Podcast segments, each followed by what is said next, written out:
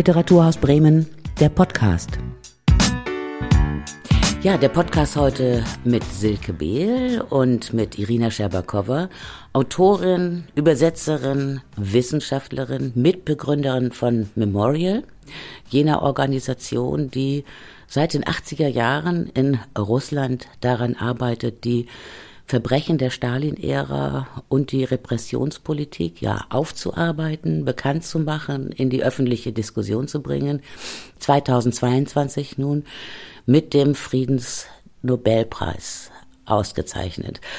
Erstmal Glückwunsch dazu. Äh, ja, Irina, wir duzen uns, wir kennen ja, uns schon ja, etwas länger ja, und wir haben eine in, gute in gemeinsame Podcast, Freundin. Gott sei Dank kann man das machen. Sonst klingt das meistens sehr unnatürlich. Man weiß, dass man sich kennt und, und man sitzt sich sozusagen. Ja, ja, ähm, ja also das war, Memorial war mehrmals nominiert. Aber in diesem Jahr haben wir das überhaupt nicht erwartet, weil das natürlich auf einen sehr tragischen Hintergrund alles abgespielt hat. Und ja, das ist der, ja, zum einen der Krieg in der Ukraine und zum war, anderen das äh, Verbot von ja, Memorial. Ja, und ich würde nicht sagen Verbot, weil wir müssen immer mit diesen sozusagen juristischen Klauseln äh, spielen, äh, wo noch kleine Räume sind, also für die Fortsetzung der Tätigkeit. Das ist Liquidation.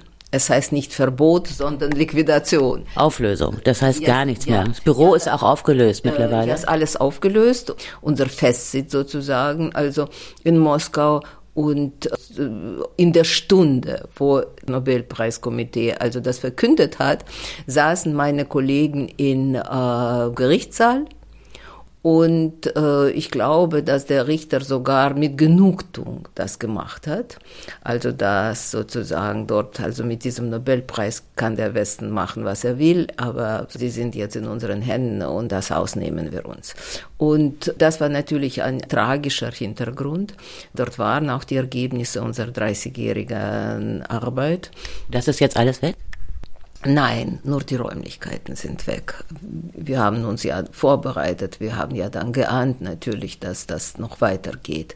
Wichtig war es für uns auch, dass äh, dieser Preis auch an einen belarussischen Menschenrechtler, Alias Bilecki, ging. Äh, wir kennen ihn schon auch seit Jahren, der sitzt ununterbrochen in den Gefängnissen und ähm, mit einer ukrainischen Organisation, die also auch eine sehr wichtige menschenrechtliche Tätigkeit macht. Alexandra Matwitschuk, eine wunderbare und eine sehr schöne Frau, die ganz schlimme Kriegsverbrechern, ähm, ja, denen nachgeht und äh, Dokumentation sammelt. Ich komme noch mal auf die Arbeit von Memorial zurück, Irina. Du selber wurdest zur Staatsfeindin erklärt, äh, hast dann Hals über Kopf äh, deine Wohnung äh, in Moskau verlassen, bist erstmal nach Tel Aviv gegangen und jetzt hier in Deutschland. Warum hat Putin so viel Angst oder warum hat das System so viel Angst vor der Erinnerungsarbeit? Äh, no, erstens, das ist so diffus äh, zur Staatsfeindin erklärt. Also Memorial ist schon seit 2016 zum Organisation, die man auf die Liste der ausländischen Agenten gestellt hat. Und äh, wir erwarten jetzt, dass auch alle Personen ab 1. Dezember, alle Menschen, die mit diesen, äh, mit solchen Organisationen in Verbindung standen, auch automatisch zu ausländischen Agenten äh, erklärt werden. Ich habe Russland verlassen aus Ohnmachtgefühlen und aus Hass und unglaublichen Zorn. Und es war für mich also fast, also psychisch, äh, ich war psychisch nicht imstande, dort zu bleiben. Vor allem, als ich gesehen habe, dass ähm, die Proteste nur von einem kleinen Teil äh, der Bevölkerung ausgehen und die meisten schauen weg oder stimmen zu. Äh, das war in den ersten Wochen und äh, auch in den ersten Monaten, das sah so aus. Und das war also für mich absolut unerträglich, also psychisch unerträglich.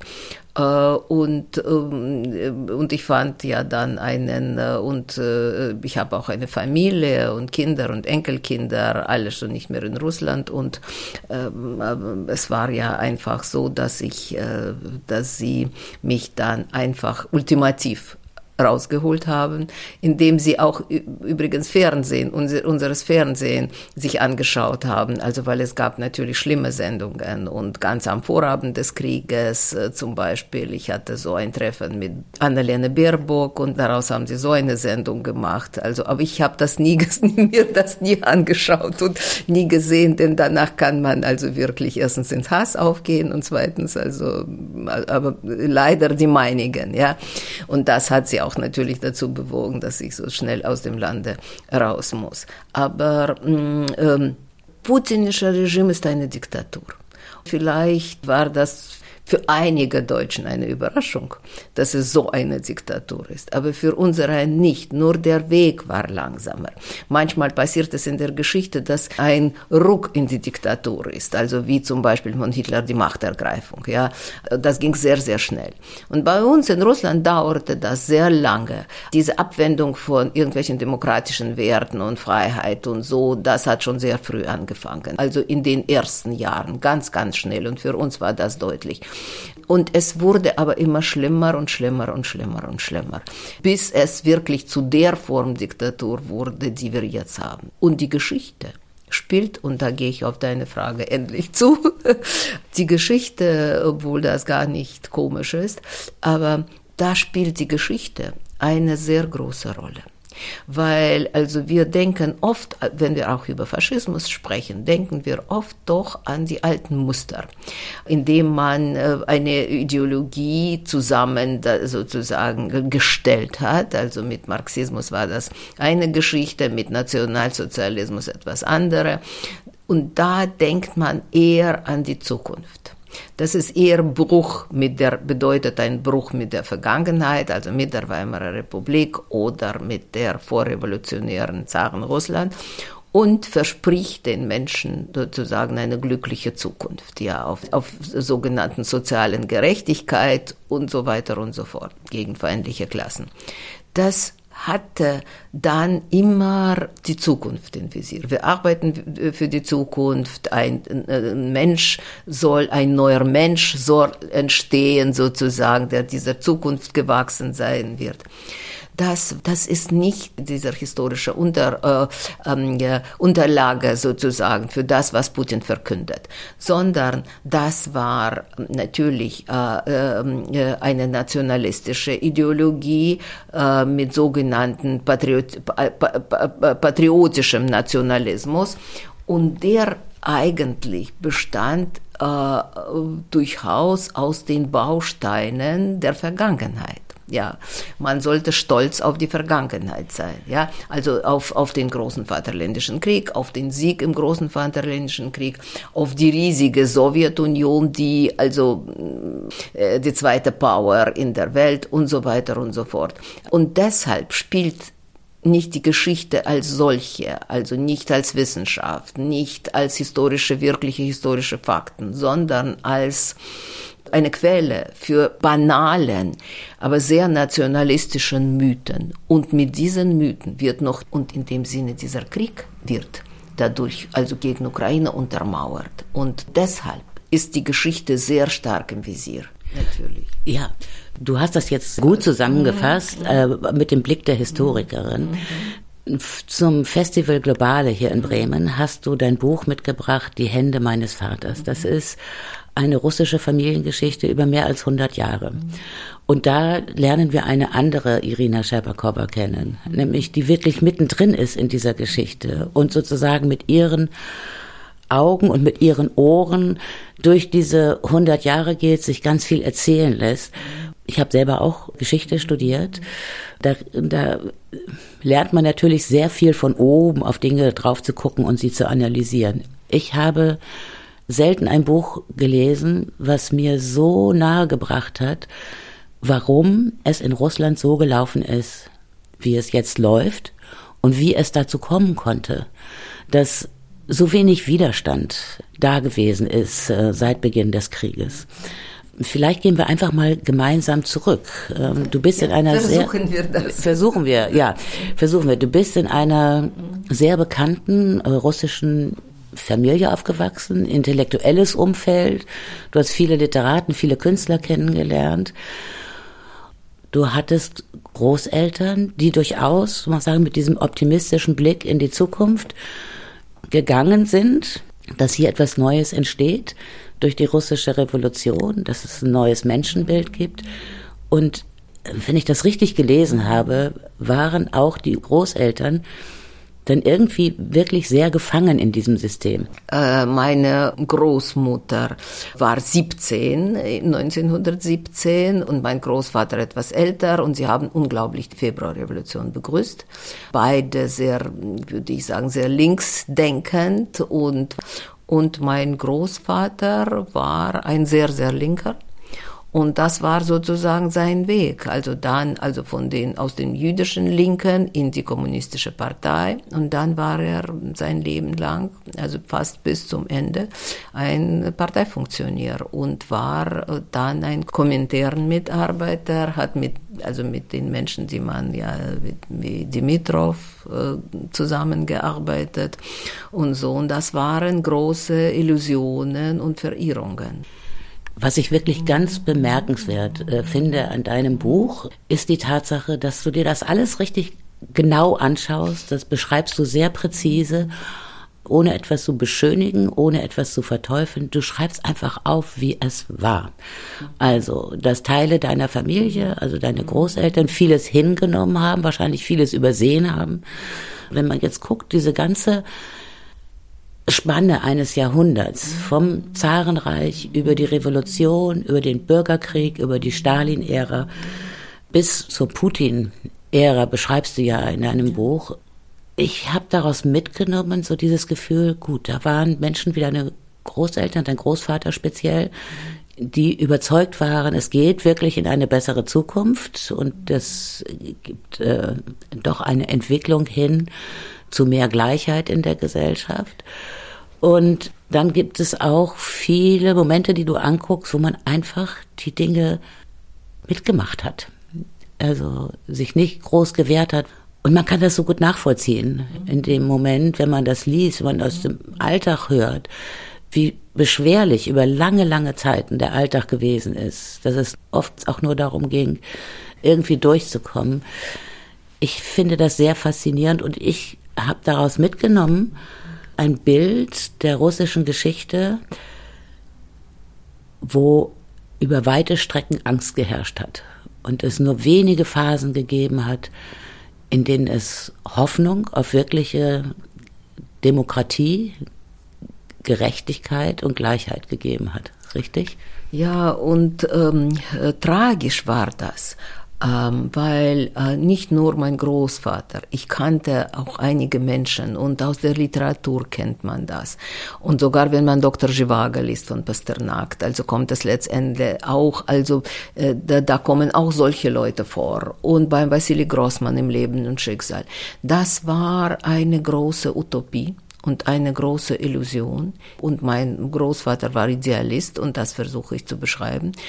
Aber ein unglaublichen Terror und unglaubliche, also menschliche Verluste gebracht hat. Und wir sind ja, wie wir sehen, da gar nicht raus. Aus dem, was da alles angerichtet worden war und zum Teil mit ihrer Unterstützung und mit ihrem Glauben.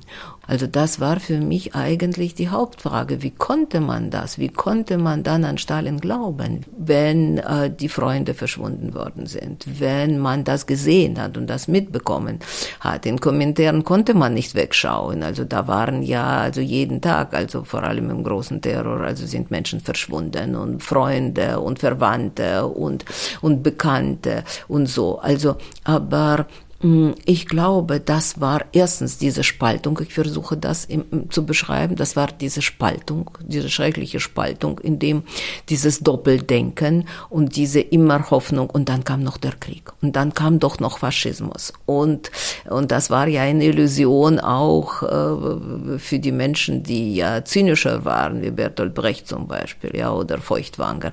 Die, das war ja die Hoffnung, dass Stalin den Hitler besiegt. Dazu kam es auch. Nur, was für ein Preis war. Das war vielleicht eine Befreiung vom Nationalsozialismus, aber keine Befreiung, um Gottes Willen, also von einer Diktatur. Was ich dann gelernt habe, auch aus meiner Familie, und das versuche in dem Buch zu vermitteln, dass das Leben und die Geschichte ist nie schwarz-weiß. Und auch die Menschen sind es nicht so. Meine Eltern haben sich auch befreit. Mein Großvater am Ende seines Lebens auch mit großen sozusagen Schmerzen, also wirklich mit großer Tragik. Meine Großmutter, ja natürlich auch. Meine Eltern wurden absolut zu Regimegegner, äh, aber nicht von Kindheit an. Sicherlich, ja, das, also das war ein Prozess, das war ein Weg. Was ich ja sagen will, also dass ich manchmal, also ich hänge sehr noch im Sog meiner Familie. Ja, also ich bin sozusagen ein Produkt von allen diesen Generationen und das empfinde ich also auch. Und ich weiß, dass das Ende meiner Eltern, meine Mutter ist 2009 gestorben, mein Vater 2010, genau ein Jahr nach ihrem Tod. Und sie waren ja beide Aufklärer. Ich bin ja auch mit diesem Gedanken aufgewachsen. Also die Wahrheit muss gesagt werden. Wenn die Menschen die Wahrheit, also praktisch was, was Memorial macht, die Wahrheit erfahren werden, dann kriegen sie die Impfung gegen diese menschenfeindliche Diktaturen. Und für sie war es dann ganz, ganz schmerzhaft. Also sie hatten auch große Hoffnungen, was Perestroika anbetrifft, also und diese neue Zeit gehabt. Und dieser Rutsch wieder, also der, der, der war schon deutlich, absolut. Also äh, war für sie also unerträglich. Meine Mutter hat sogar gesagt, das war ein Witz, weil natürlich, obwohl sie ganz, ganz schwer krank wurde und sehr schnell also gestorben ist, dass äh, Putin dazu beigetragen hat, dass sie also äh, krank wurde, weil sie das absolut nicht ertragen konnte. Und das war schon 2009, weil davor ja war der Krieg gegen Georgien. Es war also vieles, was sich schon dann abgespielt hat. Aber manchmal denke ich, dass es gut so ist, dass sie das nicht mehr erlebt haben. Wozu dann letztendlich da, das alles gekommen ist. Und für mich war das auch, das muss ich ja sagen, auf dem Hintergrund auch dieses Buches und dieser Geschichte und dieser Entscheidung für Russland und dieser 100 Jahren. Ich hoffe kein Ende dieser russischen Geschichte, aber es ist nicht in Sicht, wie dieses und wann dieses Ende jetzt kommt. Ja, und wenn man die Arbeit von Memorial ansieht und dein Buch als Ganzes in den Blick nimmt, dann bleibt eigentlich ein Lehrsatz äh, hängen oder den kann man da herauskristallisieren, äh, herausbuchstabieren. Wer sich nicht mit der Vergangenheit beschäftigt, hat auch keine Zukunft. Ja, wir haben das natürlich immer wieder gesagt. Und damit ist auch Perestroika angefangen, also von Gorbatschow. Also diese Offenheit, Glasnest, wir wollen die Wahrheit also dieses Wort Wahrheit, also was nie wirklich ausgesprochen worden war. Und doch in der Hoffnung, dass diese Wahrheit, wie ich schon gesagt habe, zur Impfung wird. Und natürlich hat man dann auf Deutschland geschaut, äh, ja, auf die Aufarbeitung Geschichte in Deutschland, in, in der Bundesrepublik vor allem, wo man es geschafft hat, aus diesem unglaublichen negativen Vergangenheit eine Demokratie aufzubauen. Das war die Hoffnung. Ja, das war die Hoffnung. Das war die Hoffnung. Aber du hast, Irina, du hast dann ja sehr viel übersetzt, also deutsche Literatur auch ins Russische. Und warst 16 Jahre insgesamt in dieser Tätigkeit und musstest auch hinnehmen, wie viel da gestrichen wurde, wie viel es einfach nicht zu debattieren war in Russland. Zum Beispiel die gesamte Auseinandersetzung mit dem Holocaust oder das, was wir ja, hier Historiker, das, was wir hier Historikerstreit nennen, ja. kann man Faschismus und eine kommunistische Diktatur ähnlich mhm. schwerwiegend bewerten auch in der Geschichte. All das musste weg. Das hat ja auch verhindert, dass sich das russische Volk überhaupt mit der Geschichte auseinandersetzen ja, konnte. Ja, aber wir haben gehofft, und das schien es so zu sein, also Ende 80er Jahren, weil was, hatte man? Man hatte noch keine wirtschaftlichen Reformen, begann nur damals also mit, mit den politischen Reformen, also Abschaffung von einem Parteisystem und so, und das war alles mit der Vergangenheit untermauert, ja. Und man hatte ein Gefühl, also jetzt öffnen sich die Schleusen, also jetzt fängt das alles an, jetzt äh, fangen die Menschen darüber, sich Gedanken zu machen, ähm, endlich, endlich und sich daran zu erinnern, dass in jeder Familie Opfer es Opfer gab. Weil diese Erinnerung, also die existierte ja parallel immer zu dieser offiziellen. Das war unsere Hoffnung. Und es schien so schnell, wie die Mauer gefallen ist. So, wenn man also bedenkt, dass Gorbatschow sagt, 87 erst das Wort die Freiheit und in zwei Jahren wird Archipel Gulag veröffentlicht. Man hat ein Gefühl, es wird ja noch 200 Jahre vergehen, bis also dieses Buch veröffentlicht wird und schon in zwei Jahren. Und wir hatten natürlich ein Gefühl, dass es, dass, also es, es sehr schnell passiert und nicht rückgängig gemacht worden wird. Und das war eine, eine große Täuschung. Ja, du schreibst aber auch in deinem Buch, dass es im Grunde genommen, als es gelockert wurde, als man endlich über diese Dinge sprechen durfte und konnte, äh, dass da plötzlich das Interesse äh, nicht mehr so groß gewesen ist in der Bevölkerung. Ja. Das heißt, das bedeutet ja auch für jeden Einzelnen mit der eigenen Verdrängung konfrontiert zu werden? Es war eine kurze Zeit. Äh, wahrscheinlich kann man ja von 87 bis so wahrscheinlich 92. Da begannen diese Umwälzungen, äh, wirtschaftliche Reformen, also ähm, Einstieg in die Marktwirtschaft, äh, Zerfall der Sowjetunion. Man hat ein Gefühl, dass die Menschen andere Sorgen haben. Es ging um Überlebensgeschichten weil viele ihre Arbeiten verloren haben, äh, sozusagen Sowjetunion ist zerfallen worden, äh, es entstanden Brennpunkte, wie man das nannte, also in, in den unabhängig gewordenen Republiken, äh, im Kaukasus, dann begann man also diesen unsägligen tschetschenischen Krieg, der dann also ganz, ganz starke Folgen hatte. Und das entstand dann sehr, und man wollte ja eigentlich natürlich nicht alle. Natürlich gab es einen Teil in der Bevölkerung, die, sonst könnte Memorial gar nicht existieren. Es waren mehrere Organisationen in Russland. Man hat äh, dann äh, angefangen, natürlich auch die Listen zu führen, also mit den Namen von äh, Opfern. Man hat Massengräber entdeckt, Denkmäler aufgestellt. Sehr viele Sachen sind veröffentlicht worden und nicht nur von uns, also von den Verlagen und Archive öffneten sich und so weiter und so fort. Aber das klaffte wieder auseinander. Diese eine Schiene, also die dann wirklich lief und mit den äh, Dokumenten aus den Archiven und mit den Büchern und mit all dem, wovon ich schon gesprochen habe.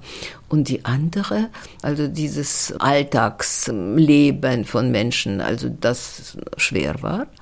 Man wollte eigentlich eher an schönere Sachen sich erinnern, weil es wurde ja, also je weiter man dann hinblickte, desto schrecklicher waren ja die Fakten und äh, die ähm, äh, Zahlen, also von den Erschossenen von und äh, Fakten sowieso, also über Gulag.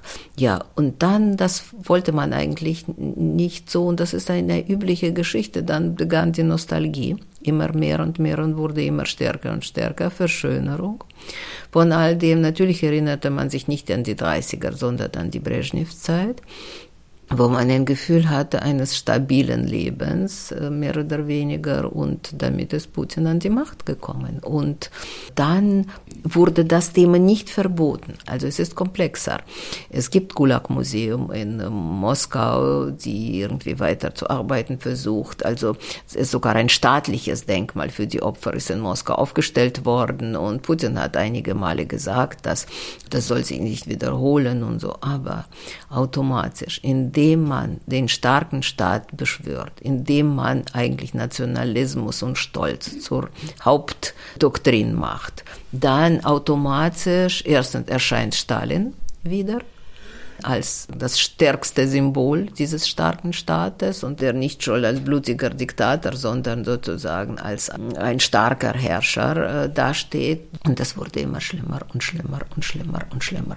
Und jetzt ist das so, dass man lässt einiges noch zu. Aber erstens, es muss vom Staat kontrolliert werden weil alles Unabhängige, also wie Memorial und noch so ein Netzwerk und noch mit den ausländischen Verbindungen und so ist dann, soll liquidiert werden zum einen und zum anderen soll das absolut verdrängt werden.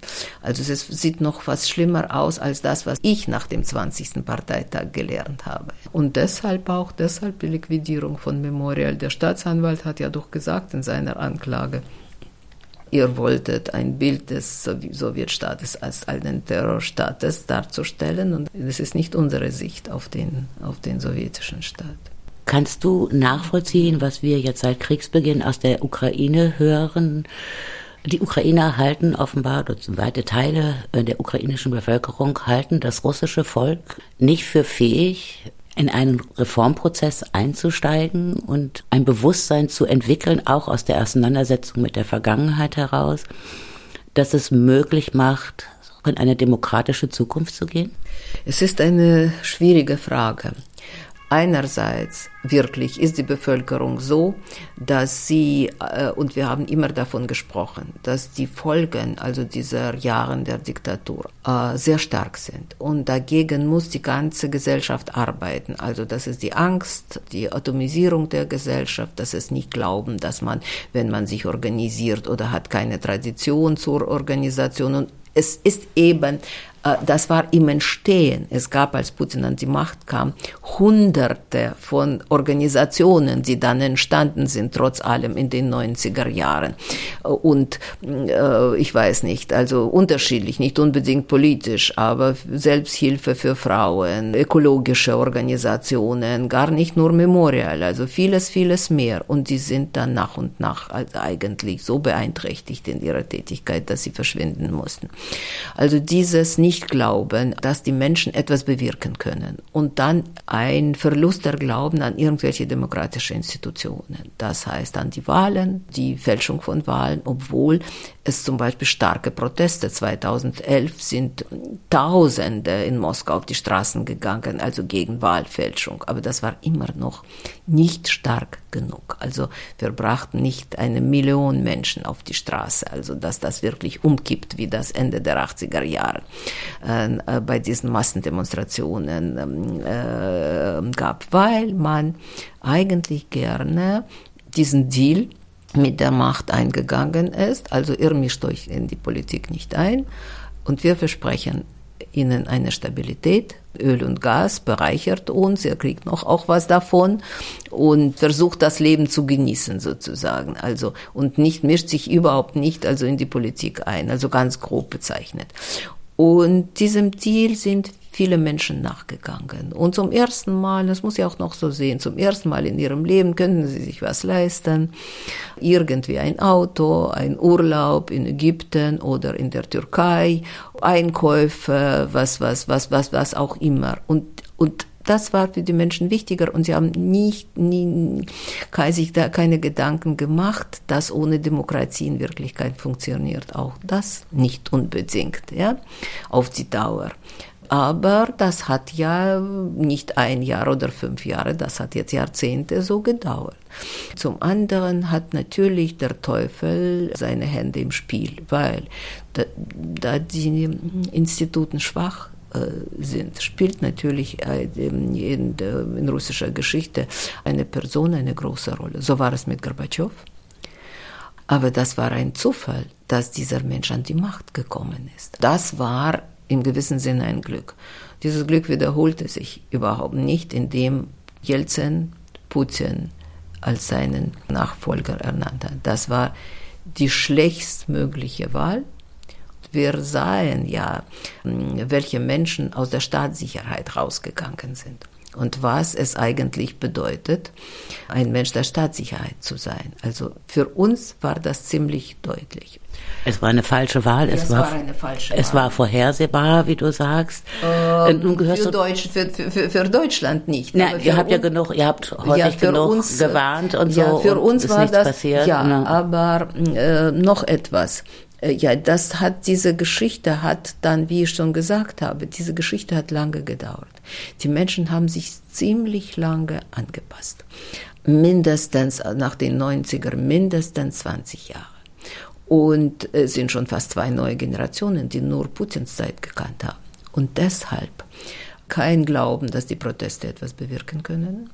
Wie soll man dann protestieren? Und wenn dann zu den Protesten trotzdem gekommen ist, wurden sie, also die Macht hat sich auch vorbereitet, ganz anders als in den Gorbatschows Zeiten war.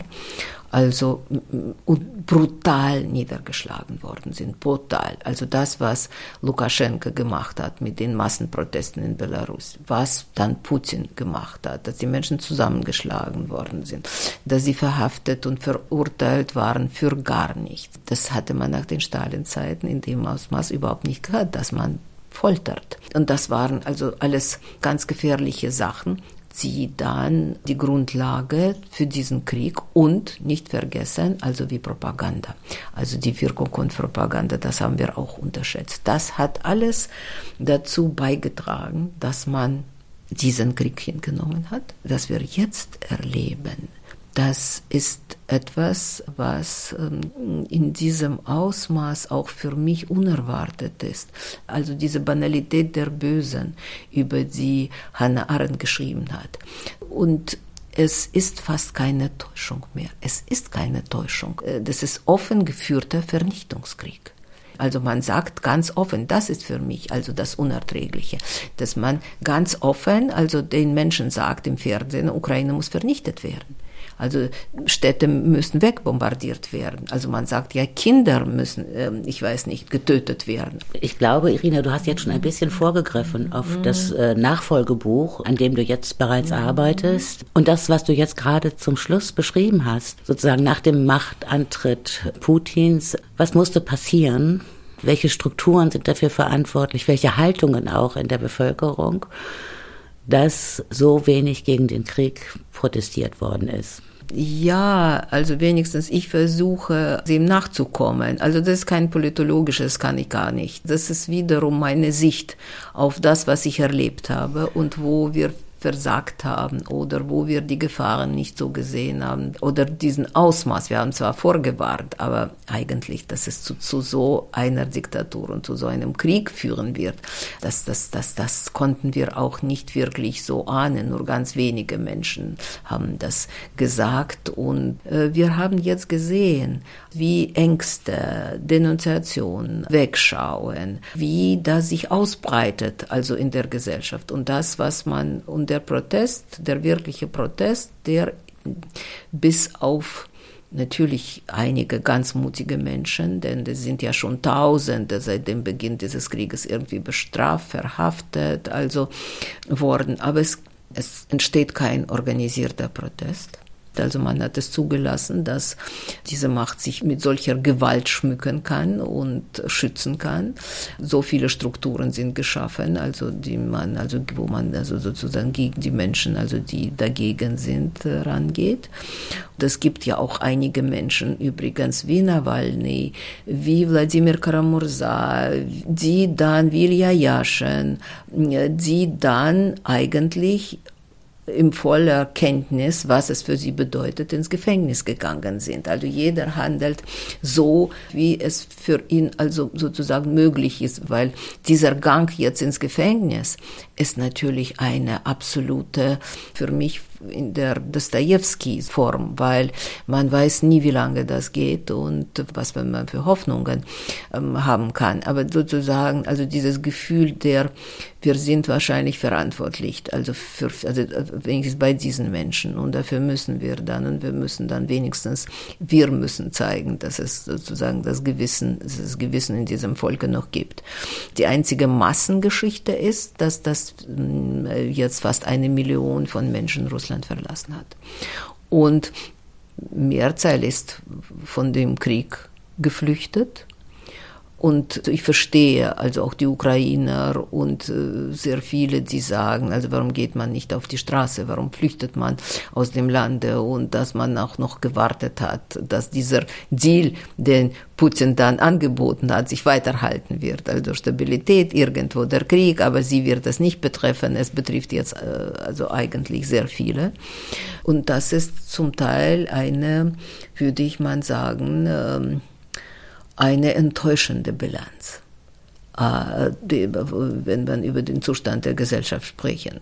Aber praktisch gesagt, also für mich, ist das jeder Mensch weniger an der Front gegen Ukraine ist eigentlich besser als wäre er dort, äh, als wäre er dort und konnte gegen die Ukraine kämpfen. Also in diesem Sinne, dann lieber sollen sie flüchten, als äh, einberufen werden. Also das ist schon eine ganz pragmatische Überlegung. Aber was, also, aber wenn wir über Proteste, richtige Proteste oder richtigen Widerstand äh, sprechen sollen. Ich weiß nicht, was, wann das beginnt. Also Gewaltpotenzial ist noch sehr, sehr stark. Und, äh, die Menschen wissen, was es für sie bedeuten wird. Und das kann man sich so leicht vielleicht im Westen vorstellen, dass man dann irgendwie, warum man nicht, auf die Frage, warum man nicht auf die Straße geht, weil man eigentlich zusammengeschlagen wird. Das ist noch wohl das Mindeste. Aber alles, was die Ukrainer dazu sagen, ist absolut für mich verständlich. Und wir müssen das hinnehmen, also mit großer, würde ich sagen, Tragik, weil also die dort ja also sind unter den Bomben äh, in diesem schrecklichen Krieg, kämpfen dort und ihre Frust, also das ist noch milde gesagt, also äh, die ist also gegenüber dem, was sich in der russischen Bevölkerung abspielt, ist für mich absolut verständlich. Also und ich empfinde ja das äh, ähm, also genau, genau so.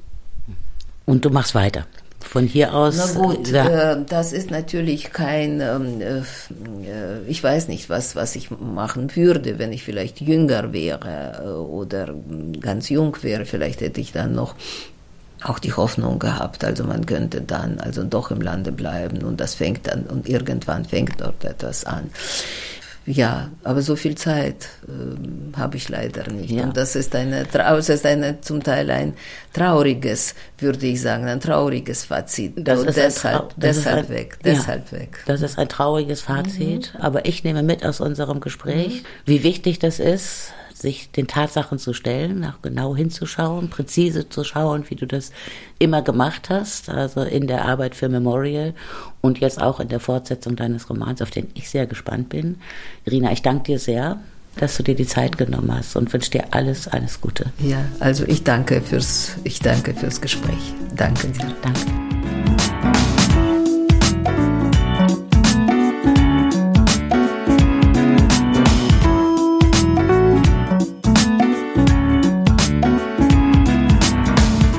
Das war Literaturhaus Bremen, der Podcast.